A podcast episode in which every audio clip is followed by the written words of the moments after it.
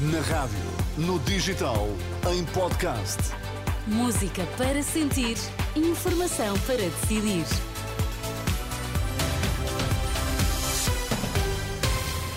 Atualizamos agora toda a informação na Renascença. Vamos saber quais os títulos em destaque nesta edição da UMA. Boa noite. Debates para legislativas arrancaram esta segunda-feira e já há várias acusações em cima da mesa.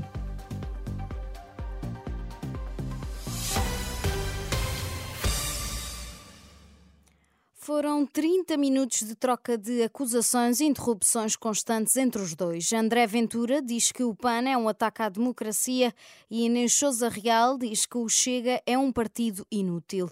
Esse foi o tom do debate de dois partidos em lados opostos, mas Inês Souza Real, que ao longo destes anos tem viabilizado os orçamentos do Partido Socialista, quis deixar claro que é o Chega quem vota mais ao lado do PS.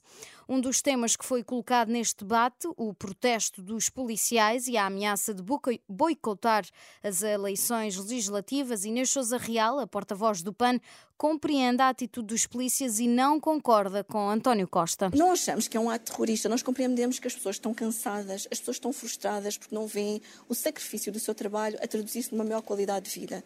Mas para isso nós precisamos ter uma Assembleia da República forte e robustecida. Mas o Governo não em pode, o. Governo não pode tomar a decisão. O Governo pode o governo e deve tomar, tomar essa decisão. decisão, mas aquilo que nós sabemos é que a Assembleia da República também a pode fazer. Mas qual é o problema? E também temos o a Governo pode fazer já. Não somos nós que somos governo, essa mas, resposta não mas você é que é aliada, você é aliada do não, não, PS. Estou mais ao lado do PS, foi Chega, por isso foi obrigar o PS a fazer isso.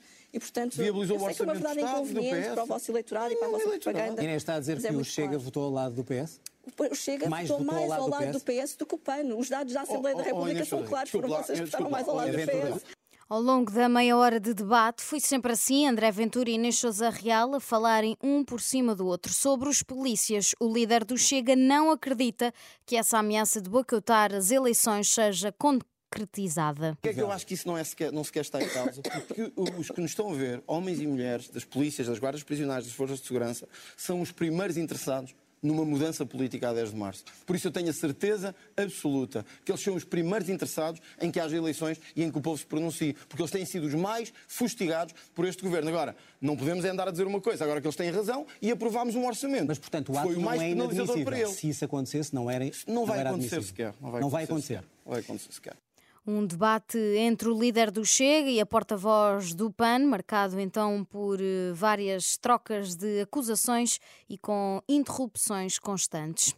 O Primeiro-Ministro espera que as forças de segurança não façam boicote às eleições legislativas e diz numa carta aberta enviada à plataforma de sindicatos da polícia que um boicote das forças de segurança às eleições legislativas seria uma grave traição à nossa democracia. Sobre a reivindicação de um subsídio de missão, como o que recebeu a Polícia Judiciária, António Costa diz que o governo de gestão não tem legitimidade para tomar uma medida com impacto orçamental permanente e duradouro.